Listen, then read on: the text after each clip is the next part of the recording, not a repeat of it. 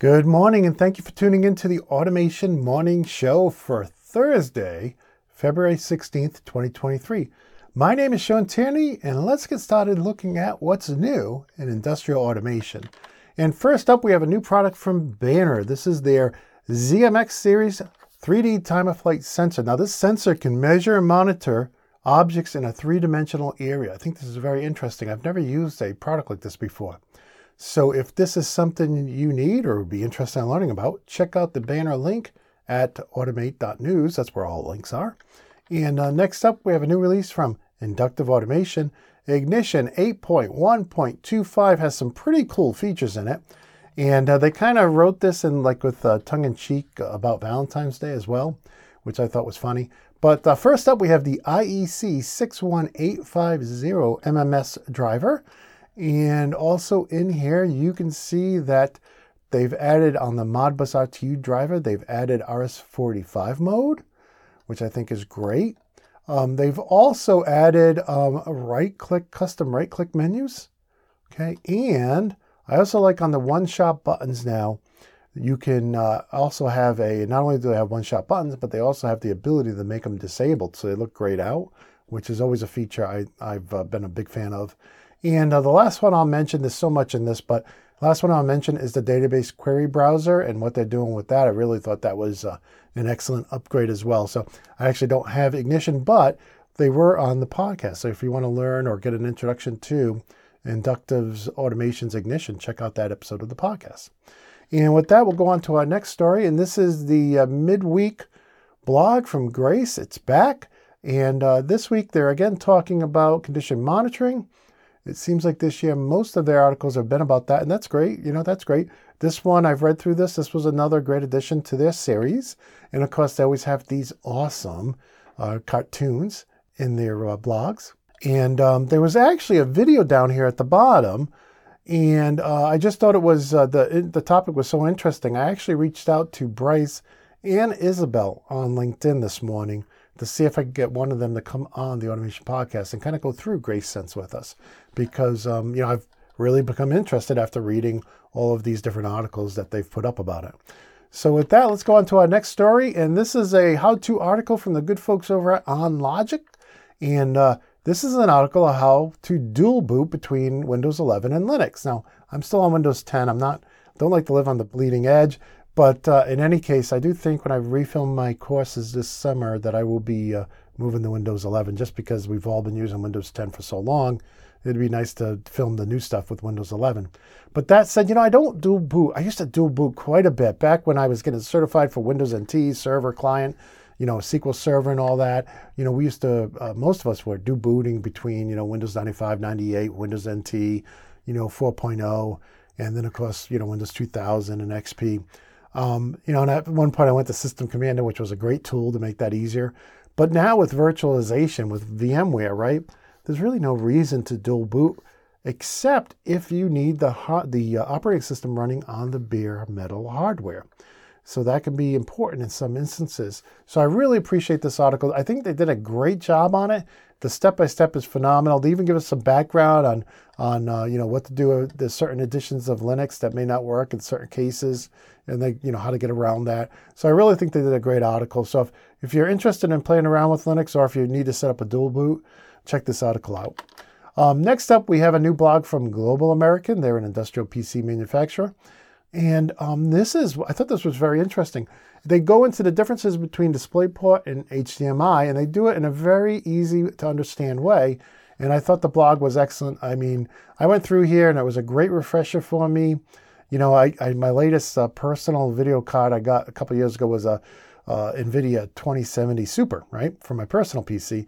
And like instead of having four HDMI's or three HDMI's and one DisplayPort, it had three display ports and one HDMI. So of course I had to go and buy all kinds of adapters and everything. But this article really is a good reminder of why DisplayPort is, you know, designed for a computer world where HDMI is designed for, you know, a television world.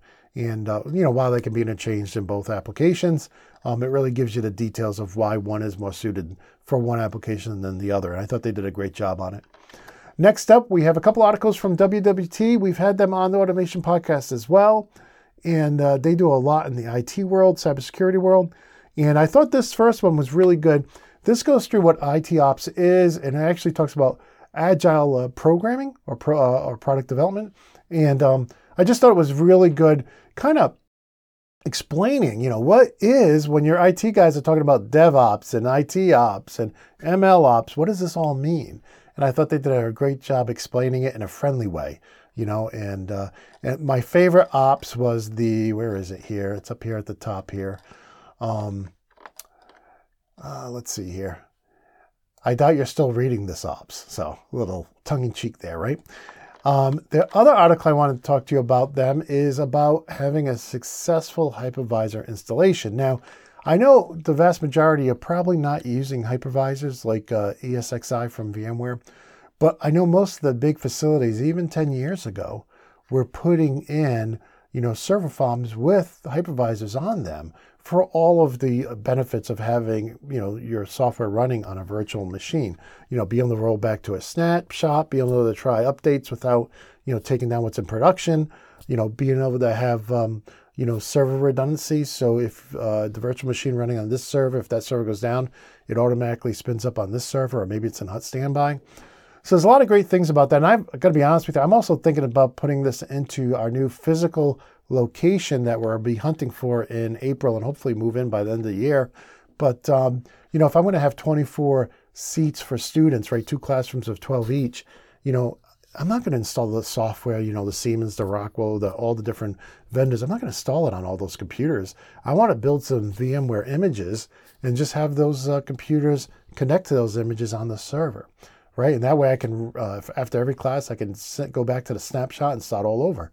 So I think that's the probably the right way to do that scenario. Plus, you know, after the workday is done, I want to be able to let my online students, uh, you know, connect into the server and use our equipment that's on the wall after hours, right?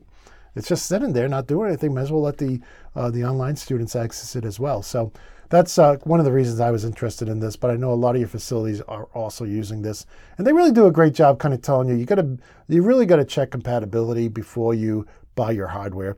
There's even some folks on YouTube where they're doing the recycled hardware, the recycled servers, and you know if you get the wrong wrong uh, CPU, it may not run the latest version of whatever hypervisor you're going to run.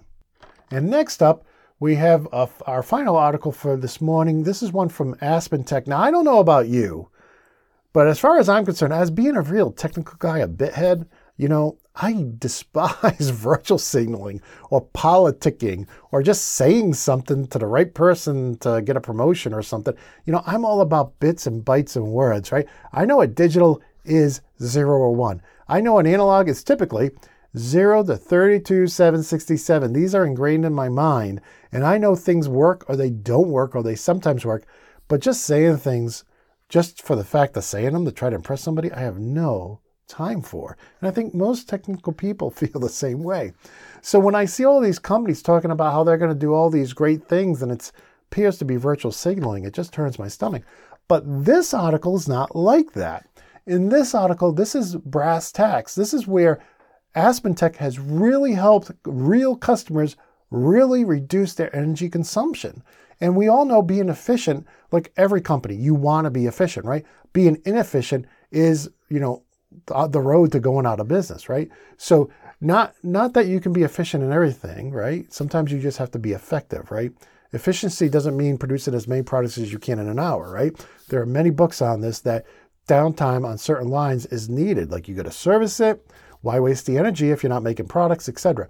So I really appreciate Gerardo's um, article here about saving customers real money on their power bills and uh, I actually sent him a message, see if he wanted to come on and talk about it.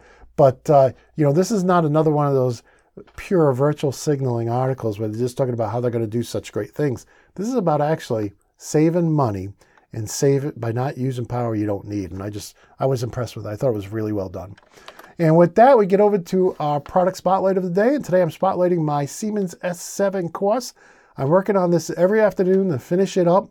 Um, right now I'm working on all the quizzes, getting them all in, and then I, you know, finding spelling mistakes and making sure the software's working right. And I'm doing something new with this course. I'm doing what I call a quiz prep page that kind of gives you an idea what's going to be on the quiz because I know some people they really want to be ready for the quizzes. But our quizzes we let you take them as many times as you need to. because I, our goal of our quiz is that you know every answer to every question. We're not trying to stump you. This is not college. You know, I have a my, my GPA was a 4.0, right? That's meaningless in the real world, right? We need you to understand the correct answer for every question. And that's why we um, we let you take the quizzes as many times as you need. And so it's very time consuming to add them all in, do the quiz prep slides. But when that is finished, and I'm working on it every day, this will no longer be half price. Okay, so I just want to let you know if you want to learn DS7 and it's worth learning, it is a great platform, right? It's it's hard to say any major platform's not great because they all they all are just uh, pretty amazing. But this is definitely a great line, and their starter packs, right? I mean, some of the biggest vendors out there in the PLC world do not have starter packs. They have a great starter pack on their S7 1200. It comes with the PLC and the software. I think it's 600 bucks or under 600 bucks, and the software is a lifetime license. And when you're learning the S7 1200, you're learning the 1500 at the same time, right? So just a just a, a great opportunity for uh, anybody who wants to learn and expand into that. And I really take you from, hey, you know nothing about Siemens and I take you through, hey, Siemens does this. This is why. It looks, if you look at the IEC 61131 standard, this is what the standard says. And then now let's take a look at how Siemens does it. So that way, whether you're using Allen Bradley or Mitsubishi or Omron or Phoenix or IFM or CodeSys or whoever, I want to make it, I wanted to make the course so that anybody could take it and learn it. So uh, I spent a lot of time on hardware. I spent a lot of time on memory and how those differ and uh, we do a lot of programming as well. So that is our uh, product spotlight for today. And now we have a new item on the newsstand, the digital newsstand, and this is the quarterly newsletter from Real Time Automation.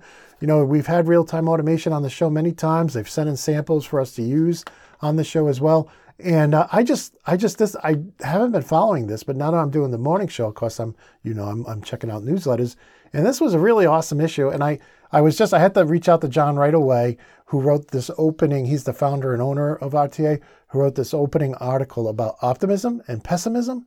And uh, I, I, I'm like, I want to get you on the show because, you know, this, I just relate so much to this article. So uh, hopefully we'll be able to get him on the show. In any case, besides that, we have this great article about Ethernet network domains. And we're not specifically talking here about Windows domains, right? So um, these are network domains, and they do a great job explaining it and talking about how VLANs come into the picture. And uh, I really enjoyed that article. Next, they have um, a uh, an ode to Jeff here, um, who passed away, and it was just really touching. They did a great job, and uh, you know, um, uh, our thoughts and prayers are with them and his family. Um, but what a great tribute to him. And then the survey results. Now, you wouldn't think survey results would be too interesting, but man, I thought this was very interesting. First of all, um, I'm trying to make this as big as I can here. Um, on this side, we can see that um, the, co- the platform you most commonly use to get knowledge, automation, industrial automation knowledge, and uh, web forums were number one at 26, 27%, as well as I don't use any platforms, 26, 27%, which I thought was just amazing. So 32% use internet searches or PLCs.net, whatnot. Notice they don't have the automation blog up there or insights in automation. They probably should have added that, right? Um, YouTube, uh, 21%, and you can see some of these other ones too. Okay. Now here, um, what do you typically use LinkedIn for? I was surprised that 35% don't use LinkedIn. Now, if you're not on LinkedIn, that's great, right? But I look at LinkedIn as like the Facebook of industrial automation. I'm connected to over 14,000 of you, maybe 15,000 of you now. And um, my feed, every one of you are in industrial automation, and my feed is just full of stuff about industrial automation, and I love it.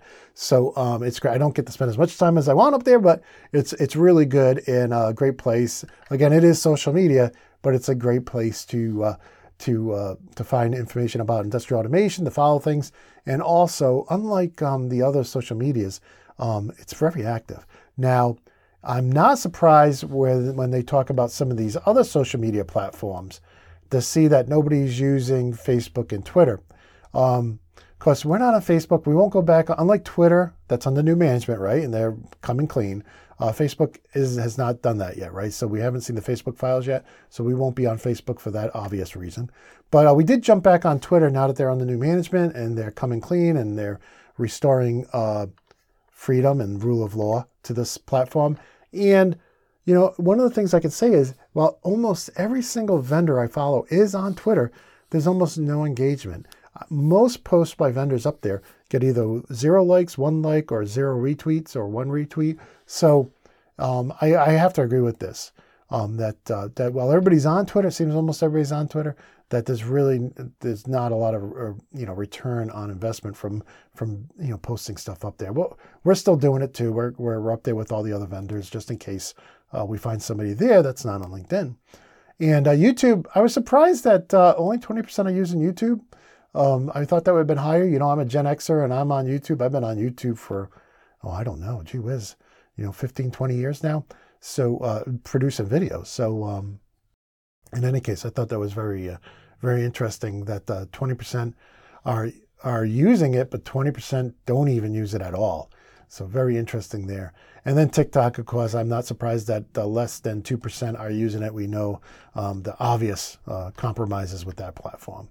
So with that, I want to move on to the uh, the one year article from Drew. Drew's great guy there, and he uh, took over the presidentship of RTA a year ago, and he writes this blog. And I got to tell you, I can I feel everything he's writing here because, like he says, R and D will always take exponentially longer than estimated. And I can tell you, creating a new online course always takes exponentially longer than even my wildest estimations. Um, as well as he has energy is more contagion, manufacturing is amazing. Um, and, I like the last one here. I disagree with it a little bit. Um, he says, Life is short, drive a convertible. I say, Life is short, drive a charger, right? With a Hemi, right? Gasoline charger. so, in any case, um, uh, I really enjoyed it. I thought they did a great job on the uh, newsletter, as you can tell. And, uh, you know, if you're interested in any of these topics, check it out. Now, as far as our audio video files of the week, we have two. This first one I found over on the Opto22 blog. And actually, uh, this is Terry's second uh, video in a series on using SSH on their groov products. And uh, in this video, I actually watched the whole thing this morning, and he goes into using Python, and he does some really nice tutorials on it. I actually learned something. I don't even have a groov here. I, we haven't uh, We've reached out to Opto several times to get him on the show, but we still haven't heard anything back yet. But um, this is a great video. If you're using Opto 22 and their groov products, and you think you ever want to run some custom Python or use SSH, uh, check out this video. It was very well done. Good job, Terry, on episode two of your series. Uh, next up is the Automation Podcast episode that released uh, last night. And this one, I sat down with Andy Watkins and he brought me up to speed on what's going on with CNC automation. Now, you know, I, my focus has always been in the PLC, VFD, sensor, HMI, SCADA, MES area. But over on the CNC automation side, they've been doing some exciting things too, especially with these iHMIs. And uh, I really had a fun time meeting with Andy. Really appreciate him coming on the show. And if you want to know what's new in CNC, check this episode out.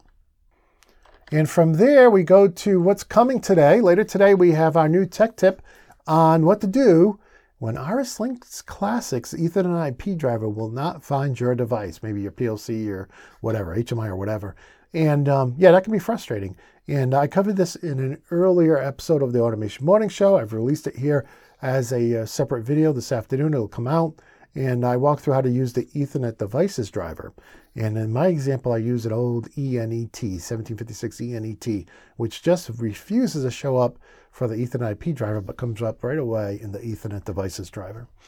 And we also have um, the community corner now. And I like to say uh, every day, I like to wish all my viewers a very happy birthday. If today's your birthday, I hope you have an awesome day and you enjoy some time with family and friends. And now, if you are connected with me on LinkedIn, and I invite everybody in industrial automation to connect with me.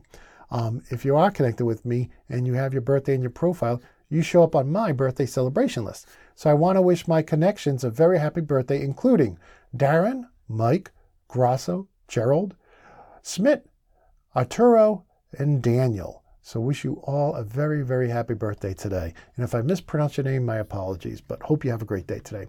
And from there, we'd like to go over to our community, automation.locals.com. This is where you can follow me and everything I do at Insights in Automation completely free.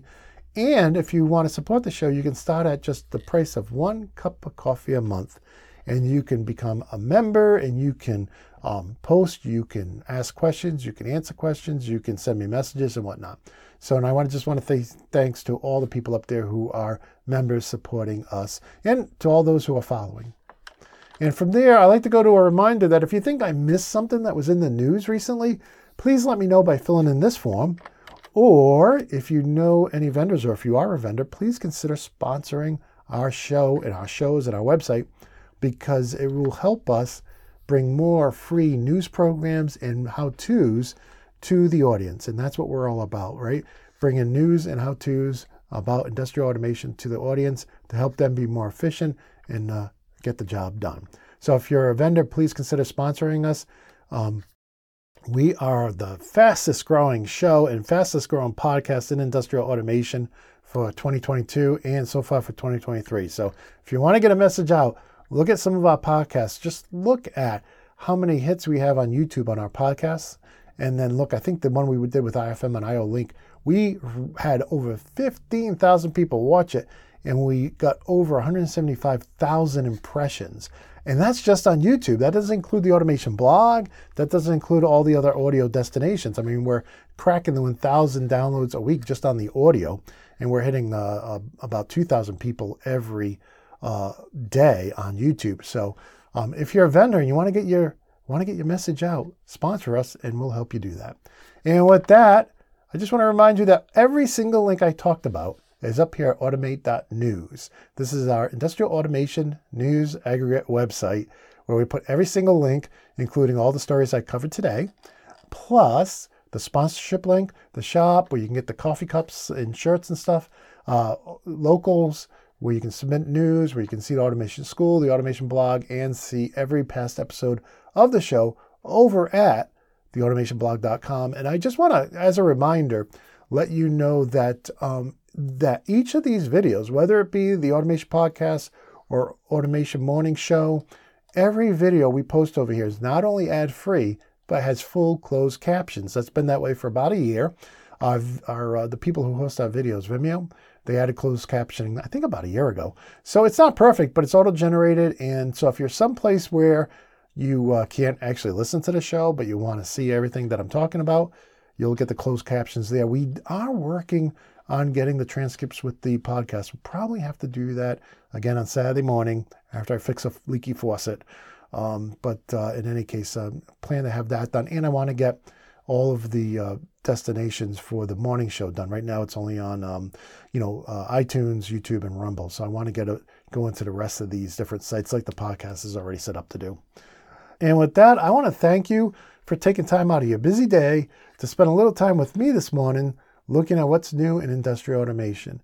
And as I do every day, I want to wish you a very happy, safe, and healthy day.